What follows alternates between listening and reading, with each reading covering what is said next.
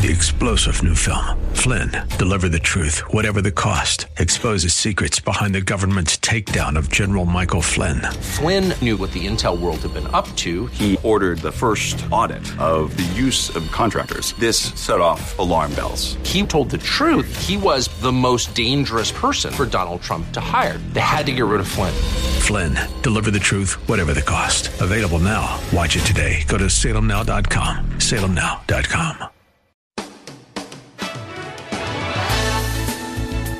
Welcome to Plan Your Estate Radio with your host, San Jose estate planning attorney Bob Bergman. Bob's been practicing law for over thirty years and is certified by the State Bar of California as a legal specialist in estate planning, trust, and probate law. Bob is here to help you set your house in order with valuable insights you can use today to prepare a better tomorrow for your loved ones. And now your host for Plan Your Estate Radio, attorney Bob Bergman. Good afternoon, Bay Area. Bob Bergman here, broadcasting from my office in the Cambrian Park area of San Jose. I am uh, getting better and better every week. Um, if you've been listening to the show for a while, you may have heard I, I had a stroke a couple months ago, and it is uh, impairing some of the use of my left hand for typing, and but I'm able to get around just fine. I'm able to drive and continue practicing law. Getting better and better every day, um, probably like three steps forward, one step back, but still moving forward. So those of you out there who've had a stroke before, um, this was a mild stroke, but uh, it was not mild for me. I'd never had anything like this before. But if you've had this, you know kind of what I'm dealing with and working to overcome. But um, I plan on being back stronger than ever Uh, within two or three months. So um, I hope you all uh, will pray for me out there that I get better and improve as uh, time goes by so I can continue doing this show and continue practicing law, doing estate planning here in San Jose. I am taking calls today, eight hundred, five one six, one two two zero. That's eight hundred, five one six, one two two zero. And I'd be happy to talk with you on the air if you have any question. Uh, I'm going to follow my usual format today and uh, go with questions and comments from around the state of California. I have a big stack of them here, and I don't know how many I'll get through, but I'm going to dive right in. So here we go.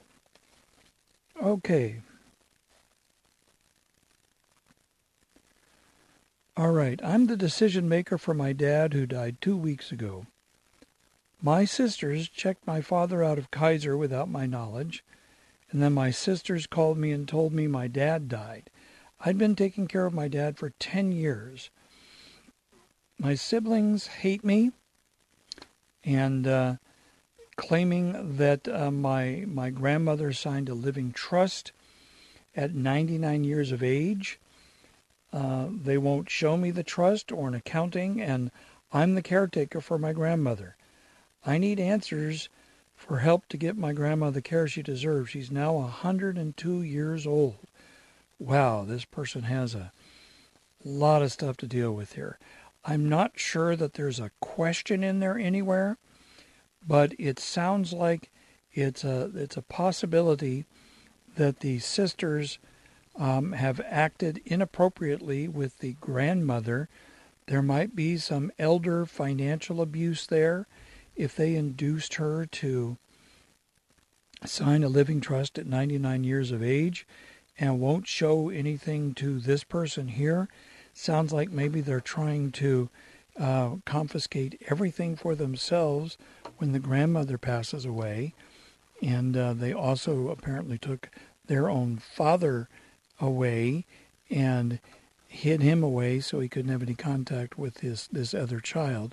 This is the kind of thing where I might very well contact the um, Adult Protective Services in, in the District Attorney's Office. In this case, it's in San Mateo County, and talk with them about it. See if they have an issue with it or if they might want to do an investigation of all the circumstances surrounding this trust that apparently was signed by the ninety-nine-year-old grandmother. Okay, Here's someone who is the trustee of his mother's trust. Um, the mother just passed away, says, I'm first in line and my brother's second in line. I don't want to be the trustee. What do I need to sign to remove myself as a trustee of a trust? Well, first of all, you haven't taken over as the trustee yet. Uh, likely haven't, at least if your mother just died. Uh, what you can do is you can write up something that says you decline to serve as the trustee. Uh, use and then have in there, it also says your brother indicates he's willing to serve as the trustee. And then take and uh, have that document signed and have it notarized. And then your brother should be able to use that to go and take over as the trustee of the trust. If there's real estate involved, you might actually record a document that is both a an affidavit of change of trustee and a declination to serve as trustee. That would be would indicate that mother's passed away, there's a death certificate attached, and that you, the person, are just declining to serve, and the brother is agreeing to serve and is taking over as the trustee, all in one document that gets recorded so that it gives notice to the world that your mother has died, that you're not the trustee, and that your brother's the trustee. This is not something that I would advise trying to do on your own, though, because the what goes into a document like that, that affidavit, needs to be pretty precise, and it needs to, to cover all the bases, and it needs to be worded in such a way that it's very clear just what's going on. So for this per- person, I would advise them uh, seek the advice of legal counsel to help you prepare a document such as this in order to both decline to serve, have your brother take over as the trustee, and then also remove the parent's name from various accounts where the parent is likely the trustee right now. Okay. My father recently passed due to COVID without a will. As I understand it, California law is pretty clear about the division of assets here, but I need help to prove this. My father did not own real estate or hard assets of significant value, but he did own, but he owned sixty percent of a trademark that is somewhat high profile in the entertainment industry and still earns money to this day. This trademark was renewed last year, largely based upon the extensive history my father had with the trademark. The other owner is my uncle. Virtually all major works created under this trademark were created in the nineteen eighties when my father was married to my mother. My father married his current wife in nineteen ninety-six, but this trademark dates back to nineteen seventy-two. My stepmother is now claiming the trademark as community property, but not through a lawyer. She's just telling my sister and I this and refusing to allow us to take part in protecting the trademark or even receiving any earnings. My estate lawyer did a good job of crushing her argument in a letter citing the California Probate Code, but it looks like I need to take concrete actions in court in order to force her to acknowledge our position, so we settled this. Not sure how this works.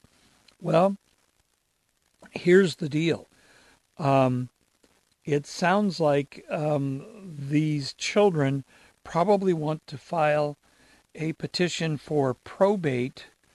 Um, see, the thing is, if it was the father's separate property and there's two children, under California law, if there's no will, it would be divided one-third to the stepmother, two-thirds to the um, to the two children.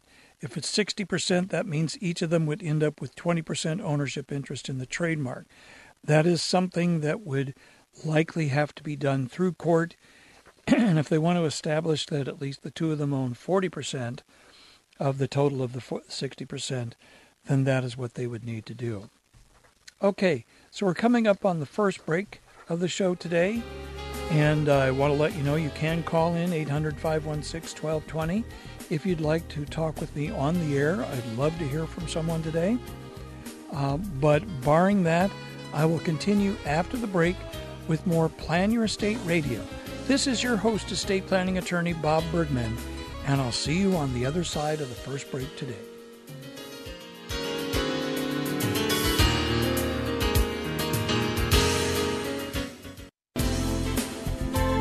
This is Plan Your Estate Radio with San Jose estate planning attorney Bob Bergman on A M twelve twenty K D O W.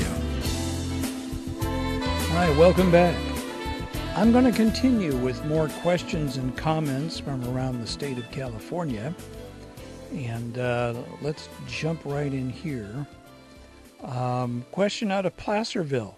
Can a California attorney change the trustee on an Arizona trust?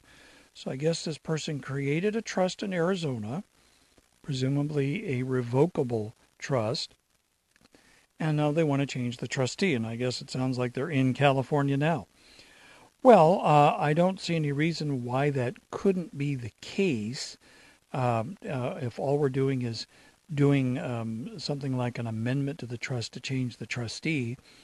That is not a substantive change to the trust itself.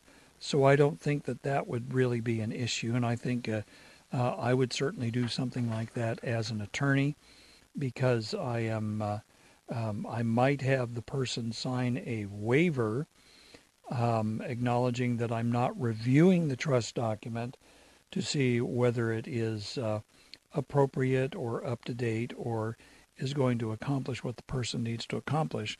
I'm just doing a purely administrative act.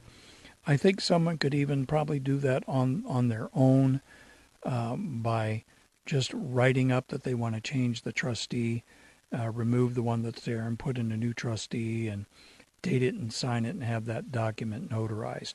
Um, that's not a major change to a trust, just changing the trustee. Okay, uh, how do I set up a living trust if I'm separated, not divorced, and I have two daughters, twenty and seventeen years old? Okay. So this person says they've been legally separated for several years, not officially divorced, have joint custody of their daughters. Now, the daughter is twenty. There's no custody anymore. That daughter is an adult. Uh, the seventeen-year-old is still a minor, but sounds like will be turning eighteen within a year. Um... So um, this person says, my home, I own a home I live in and I pay the mortgage for. It's in both names. The, the deed is in both names, me and my ex-spouse, even though the mortgage is under my name only. I also pay my ex-spouse support every month under the original separation agreement, which has been ongoing for several years, probably paying more than I need to, but have not changed anything. My ex-spouse does not work and has not contributed anything to supporting our family for quite some time. I pay for everything. I need to set up a living trust. I'm not sure how to proceed being separated and not divorced. My current beneficiaries through work include my ex-spouse and daughters. They're still listed as dependents for work benefits. I have four oh one k funds and quite a bit of equity in my home. I want to set up a living trust as soon as possible. Well, the first question I would ask this person is, is there some reason why you are still just legally separated and not actually divorced? Number two, is there some reason why you did not work out between you as part of the separation, um, changing this house so that it is just in your name instead of still in both names? That really complicates things a lot. If you're separated, uh, you could certainly do a, a trust. You could certainly put into that trust anything that's just in your name alone that you have acquired uh, since the separation. If it's a formal legal separation, that means it's been filed with the court, and you are separate, um, separate taxpayers and separate financial households from that point on. But having a property that's jointly owned, that really complicates things. Um, because this person is still your spouse, you may not be able to redirect your four oh one k plan uh, just to your, your children, for example. Um, this is primarily a family law question or has family law implications, and I don't pretend to be an expert on family law. However, I, I know this person can at least do estate planning for their property, their share of property, certainly their share of the house. And um, I'd need in, need more information about what the actual title says on the house. Just saying both names are on the title doesn't answer the question of how they're on the title, because that could have major implications for this person should he pass away before his ex-spouse. In any event, um, that's kind of uh, kind of my, my brief explanation of that right there. Okay. My uncle named me successor trustee of his trust, and my sister's named the second successor trustee. My uncle just died. I don't want to be the successor trustee. I live in a different state. Should I send a letter to my sister and my nieces, the beneficiaries, declining to be the successor trustee? Do I have to appoint someone else? Well, only if you're given the power to do that by the trust. What if my sister wants to decline also?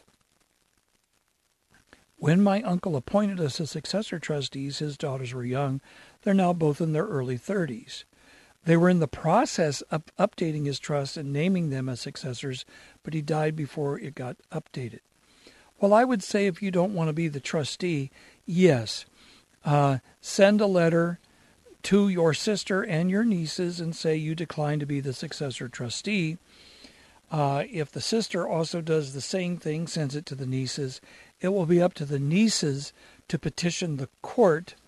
This is uh, Pittsburgh, so it looks like Contra Costa County, to petition the court there in Martinez to uh, to actually appoint one or both of them as successor trustees of the trust so they can complete the administration of their father's trust and then do the ultimate distribution of the property as directed in the trust.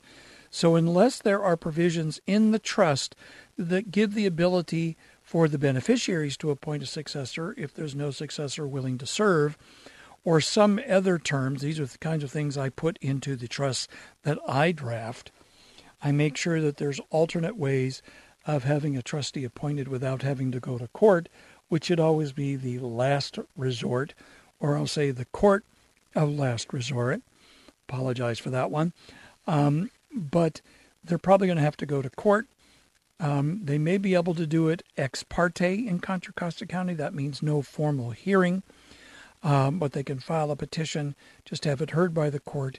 It can be heard fairly quickly, and then they can be appointed, one or both of them, as successor trustees to take over their father's trust and do the administration of the trust going forward. This is something where um, I could certainly assist them with that. If they needed that, I could assist others out there in uh, most of the Bay Area counties, in San Mateo, Santa Clara, um, Alameda, and Contra Costa, because Contra Costa I practice in all those counties. So we're coming up on the bottom of the hour today, and when I come back, I'll continue with more questions and comments from around the state of California. This is Attorney Bob Bergman, host of Plan Your State Radio. And I will talk with you after the mid-show break.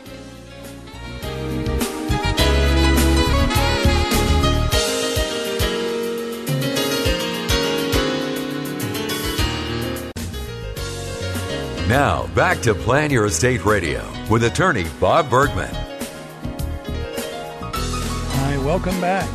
We're going to continue with more Plan Your Estate Radio with questions and comments from around the state of California.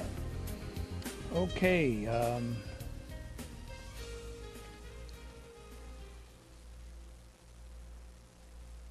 all right, so uh, let's see, I'll set that one to one side,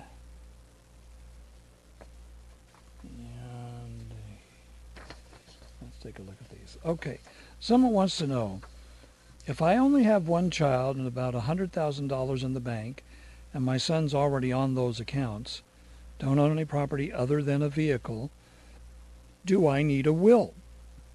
Well, I would say that even though you don't have a uh, uh, an estate that would be subject to probate, I would recommend still at least making a simple will that says you intend everything to go to your son, and then you can also put in there where it's to go if your son happens to die at the same time that you do or dies before you. Uh, that would be the reason to to do a will. It doesn't have to be super complicated. You could probably use the statutory will form that the state of California has created. You can find it by searching the website of the State Bar of California. That's calbar dot c a. Um, I think it's dot, uh, calbar dot c a dot org now, I think is what it is. Uh, you can go and search there, and you'll be able to find that information there. Um, so at least a simple will. And while you're at it, do a statutory form power of attorney and statutory form advanced healthcare directive. Those are documents that everybody should have. Everybody should have documents like that, um, so that they have someone who can handle financial matters for them and can handle healthcare decisions for them if that becomes necessary. Okay. So, um, what should I do if my fellow joint tenant, my elderly mother, has been recently diagnosed and is now mentally incapacitated? I've been her sole caretaker. Um, I managed her finances, handled her medical care, personally paid thousands of dollars for the upkeep and maintenance of our home. Um, Mom and I are joint tenants with right of survivorship and joint owners of a checking account. Uh, Mom was diagnosed with dementia and schizophrenic psychosis.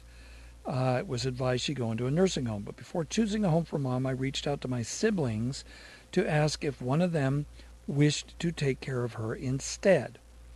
Without warning, my oldest brother suddenly showed up at the rehab facility to sign her out. He took her home with him and immediately began trying to gain control of our joint bank account and our home. He's already gained control of our joint account, not sure how he did that, is now trying to make moves against our home. He's trying to force me to move and sell the home, which would give him control of Mom's half of the proceeds. But I'm still living here and cannot afford to move. How do I protect my rights as a joint tenant? Well, here's the deal. Your rights as a joint tenant are that right now you own half that house. You would own one hundred percent of the house if your mother were to pass away. If, however, the property gets sold, then that means the proceeds would be divided between you and your mother. If if the older brother has now obtained control of the uh, the mother's finances by being appointed as conservator, or if he somehow has a financial power of attorney um, that may have been obtained after the mother was legally incapable of signing anything, Uh, elder financial abuse might very well be there. Uh, if he has actual proper legal authority to handle the mother's affairs, he can basically insist that the property be sold for her half of the value of it so that it can be used for her care. Um, the if the brother who's the other joint tenant uh, refuses, then the older brother who swooped in there could go to court for a partition action, which is basically a court action to have property that is jointly owned in some way uh, sold and the proceeds divided between the owners according to their respective ownership interests um, that appear. So that is something that uh, could very well happen in this situation. Um, there is no real way to prevent that if the brother that took over the mother actually has proper legal authority to represent her.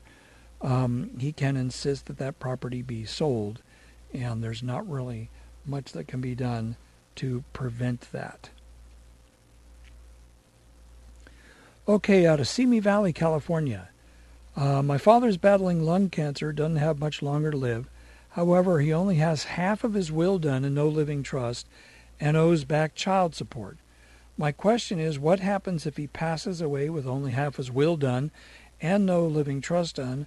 Who will get his assets? He's not married, and I have one older sister. Well, the short answer is, if he doesn't have any will done or living trust done, everything passes by intestate succession. Uh, it sounds like there are two children. Uh, after back child support is paid, because that would be a debt against his estate, and it sounds like it's probably owed to his ex-spouse, uh, maybe monies that were supposed to be paid to her uh, in order to take care of these two children. Um, maybe the ex-spouse would be willing to waive that claim if everything's going to the two children. I would hope that would be the case, but it will pass to this person and and uh, an, the older sister by intestate succession.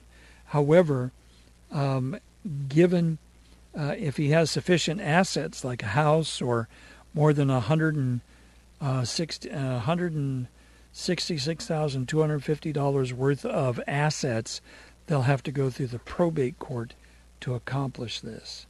And that's um, that could be a real, uh, real bummer here. Okay, father's ninety-four years old, just passed away. His house is in a trust with five of my siblings and myself as beneficiaries. I was the sole caregiver living with my father for eighteen years. Can my family force me out because they believe I have no right to stay now that our father has passed away? Well, first of all, right now, even though you will be one of the beneficiaries, you you don't have an interest in the property yet, because it sounds like the property's still in a trust. If everybody wants to sell the property to cash out, there's really no way you're going to be able to prevent that happening, uh, because uh, even though you live there, uh, you are not on the title. The trust is on the title. You're inheriting an interest in the property. But uh, if everybody says, let's sell this, um, they'll be able to accomplish that. And um, they will um, they they will um, not really be able to stop that. So there we go. There we go.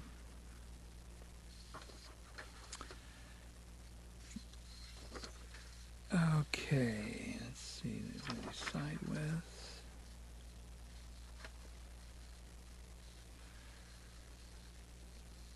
All right. Um, How does a single owner of a residential property transfer to co-ownership as a married couple? Okay. I have a very close friend who owns her house in Vista. We all retire together and own the property together. She has a mortgage on the property, and we want to equitably share the renovation of the property and co-own it. Eventually, the house would be our child. What would be the first steps to figure out the most fair way to go forward and protect all our rights and finances? So it sounds like this close friend is more than just a close friend. It sounds like this close friend is actually um, a parent of a child that is both of these people. Uh, first of all, if uh, this close friend adds the other close friend to the title, that's going to trigger a reassessment of whatever percentage ownership interest shows up on the title. Um, this kind of situation really is probably going to take a consultation with a family lawyer to work out the, the financial details between this couple, and an estate planning attorney to perhaps draw up estate plans that are separate for each of them, unless they plan to get married. If they get married, they would actually simplify things a great deal. But it sounds like for whatever reason, they're not married and they do not want to get married. Uh, and so that is, um, that is um, that's going to be the issue for them, is sorting that all out. Okay. Um, my mom died. Her live-in boyfriend, who was her caregiver, took her name off the deed and put his name on it. Wondered if that was legal. The house was left to my sister, and he's allowed to stay in the house when he dies. Can he leave the house to his kid if he's allowed to stay in the house? Um, there's a lot more information that's needed here. It, um, you know, someone can't just take somebody else's name off of the title to a property. It's going to require that person who's on the title signing something, transferring the interest to um, to the other person or putting them on the title. So I'm not really even sure how to approach this one. It doesn't uh, make sense on the face of it. I would need more information. But still, um, if we're talking about someone who is not the spouse, uh, putting the name on the title would have trans- or would have triggered a reassessment of the property taxes. Not really a good idea. And um, there's just not enough information to give a more complete answer. Okay, we're coming up on the uh, final break for the show today in about twenty seconds or so. You could still call in if you'd like, eight hundred, five one six, one two two zero. Otherwise, this is Attorney Bob Bergman, host of Plan Your Estate Radio, and I'll finish up the show after the final break. Talk.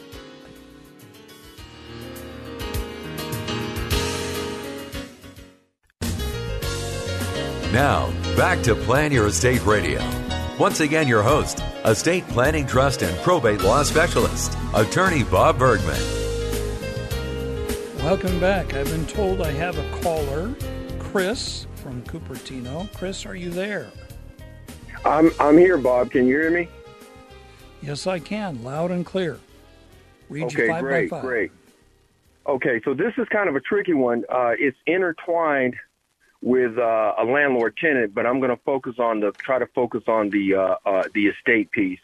Uh, quick backstory: um, a friend of mine allowed me to uh, occupy some of his uh, space in this uh, inherited family home of uh, fifty-five hundred square feet. Uh, I used that small space to work from uh, while on travel. Um, the the um, For about four months before I returned, my friend passed away, um, and and so I've been going back and forth with the with the lawyers about accessing my property and even the landlord-tenant aspect of being able to have some time to get my belongings and, you know, thirty days to vacate and all of that. So so mm-hmm. on to the estate part. So I know that my friend had a had an estate, and he was the um, He was the executor of his estate, where he was the sole beneficiary. Um, some recently, a will, a will materialized, uh, allegedly from a person that he had been working with back in twenty seventeen for a short time around some accounting matters that he was uh, hired her to do for him. And by the way, she she did not actually uh, do the work. Uh, but she did get paid. So, so this newly materialized will, I'm told, um, has two elements of it, two sets of beneficiaries. One beneficiary I knew about, and he and I discussed it over the years, so I knew that that was the beneficiary who would um, uh, be the beneficiary of the property. Now, the second beneficiary, set of beneficiaries, turned out to be two family members. Now, those one, at least one of those members, he he had some stories that he shared that were not uh, positive. So uh, I'm very skeptical of this will, and I've listened to your show, and I heard you say, I think it was last week even, uh, that if you're not one of the beneficiaries, you cannot access uh, instructions or papers, or there was some word that you used that describes the, the the sort of the machinations of the trust. You have to be a beneficiary to access information about that uh, trust. So, that is, well, my question is, is this: correct. Given that, given that I'm highly um, skeptical of the will, and that I I am familiar with specific details, uh, given that I lived with my friend for the last four years. What would be my way of raising uh, possible fraud with this uh, doc, uh, will to the probate court? Well, I guess the short the short answer is um, I don't know that you have a way of doing that, because uh, you literally uh, well, not literally, but you don't have a dog in the fight. Um, you're not um, you're not the anticipated heir who who had his inheritance cut out by some new will. Um, you're not a relative uh, who would otherwise inherit if there was no will, meaning inherit by intestate succession. Um, if there are other uh, relatives of this person that you are aware were, your friend had said he's going to leave things to those people, they would be the people to contact and tell them what your concerns are or your skepticism, but it would be up to them to challenge things in some way. Mm-hmm. um, because you really, you you would not have what they call in legal terms standing, meaning no legal basis for you to go into court and complain uh, because you have no interest in the outcome. You're I right. mean, well, uh, how, old, how old was your friend? How old was your friend? Oh, uh, sixty-eight. And, sixty-eight, and, and okay. Of... We have a couple minutes left, so let me just pass on some things. If you have a, a reasonable belief or a belief that in, in some way he was being taken advantage of by this person who induced him to, to do this will, is this person you're talking about, are they receiving anything by this will?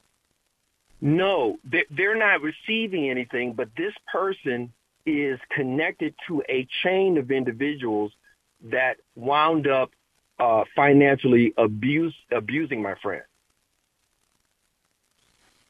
Okay, well then what we what you may be looking at here is elder financial abuse, and it may very well be that part of it was this will. He may have been threatened or induced to do this, especially if you were not around when this took place. Uh, we got about a minute left, so I need to kind of wrap this up. Um, if you have concerns, since it sounds like you're in my county, Santa Clara County, you might want to contact the District Attorney's Office, um, the Adult Protective Services, um, Elder Financial Abuse uh, Division of the D A's office. Express to them your concerns, what your suspicions are, and then leave it up to them to pursue it if they think there's something to pursue or investigate. There's really nothing you can do um, uh, going to court or otherwise to, quote, bring it to the attention of the judge. The judge is not going to listen to you because you're not you're not a, a proper party to any kind of proceeding.